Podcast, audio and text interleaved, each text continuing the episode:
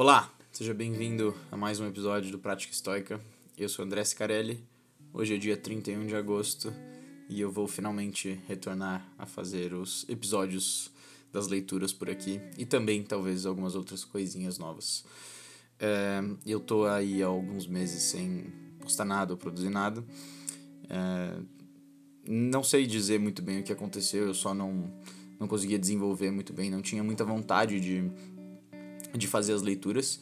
Inclusive, acabei ficando um, pro, um pouco para trás na própria leitura do, do livro do Daily Stoic e também de alguns outros livros relacionados ao estoicismo. Mas finalmente eu consegui voltar, né? Peguei todas essa, essas páginas que eu tinha deixado para trás e li todas elas de uma vez. Então eu tô agora de novo no atualizado no livro. E eu também recebi vários e-mails e mensagens de muitas pessoas falando que elas gostavam muito do podcast, que elas queriam que voltasse e tudo mais, e essas mensagens também me ajudaram bastante, me inspiraram a voltar a fazer esse conteúdo por aqui. Então é isso. É... Bom, como eu disse, hoje é dia 31 de, de agosto, é o último dia do mês, né? Então é o último dia do tema de pragmatismo. Então nós vamos ter a passagem de hoje e daí a partir de amanhã já começa com é, o tema do mês seguinte. Enfim, vamos lá começando com uma passagem de Marco Aurélio, do livro Meditações. Sempre que você se ofender com a transgressão de alguém, volte imediatamente para suas próprias falhas semelhantes, como ver o dinheiro como algo bom, ou prazer, ou um pouco de fama, seja qual for a forma que elas assumirem. Ao pensar nisso, você esquecerá rapidamente sua raiva, considerando também o que os compele, pois o que eles poderiam fazer? Ou, se você for capaz, remova também a compulsão deles. Anteriormente, nas passagens, fomos lembrados da crença tolerante de Sócrates de que ninguém comete erros de propósito. A prova mais clara dessa hipótese, todas as vezes que erramos sem malícia ou intenção. Lembra delas? As vezes em que você mesmo foi rude porque não dormia há dois dias, a vez em que você agiu com base em informações erradas, o tempo que você se empolgou esqueceu, não entendeu. A lista continua e continua. É por isso que é tão importante não descartar as pessoas ou classificá-las como inimigas.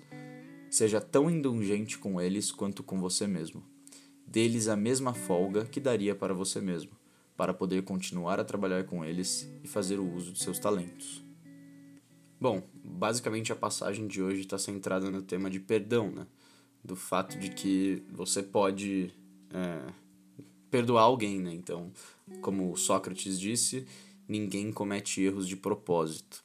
Então, é, é claro que algumas pessoas realmente podem fazer coisas erradas e tudo mais, mas aqui é, o Marco Aurélio está falando mais na questão de erros, né? Então, se alguém gosta de você, se alguém que você se importa e tudo mais, e essa pessoa comete um erro, é, grandes são as chances, né?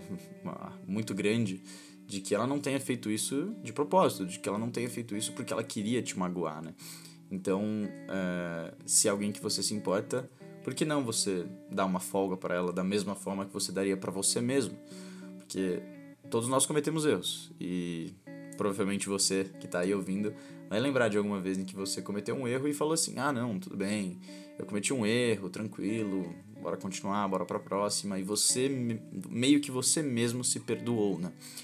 Então, é, o que o, os estoicos, né, o Marcos está falando aqui é por que não fazer isso com as outras pessoas além de você mesmo, né? Então, você vai dar mais folga e desse jeito você vai poder continuar trabalhando com eles e fazer o uso dos seus talentos, né? Como o Marcos fala aqui. Um exemplo disso seria perder um amigo, né? Um amigo comete algum tipo de erro com você e você fica tão com tanta raiva, né? Se sente talvez injustiçado ou vê um problema tão grande que não pode ser é, consertado né, com esse seu amigo e você perde a amizade dele, né? Perde a presença dele na sua vida e você vai perder tudo de bom que ele tem para te dar, né? Então, é uma questão de balanço também, né? É uma questão de equilíbrio, é uma questão de saber qual é o certo e qual é o errado. O que o, a passagem aqui fala é para você pensar muito bem sobre isso. Então, Pode ser que realmente o erro de alguém não seja um erro, seja algo ruim que tenham feito com você, mas muitas das vezes realmente foi um erro. É isso. Espero que tenham gostado desse episódio. Um abraço.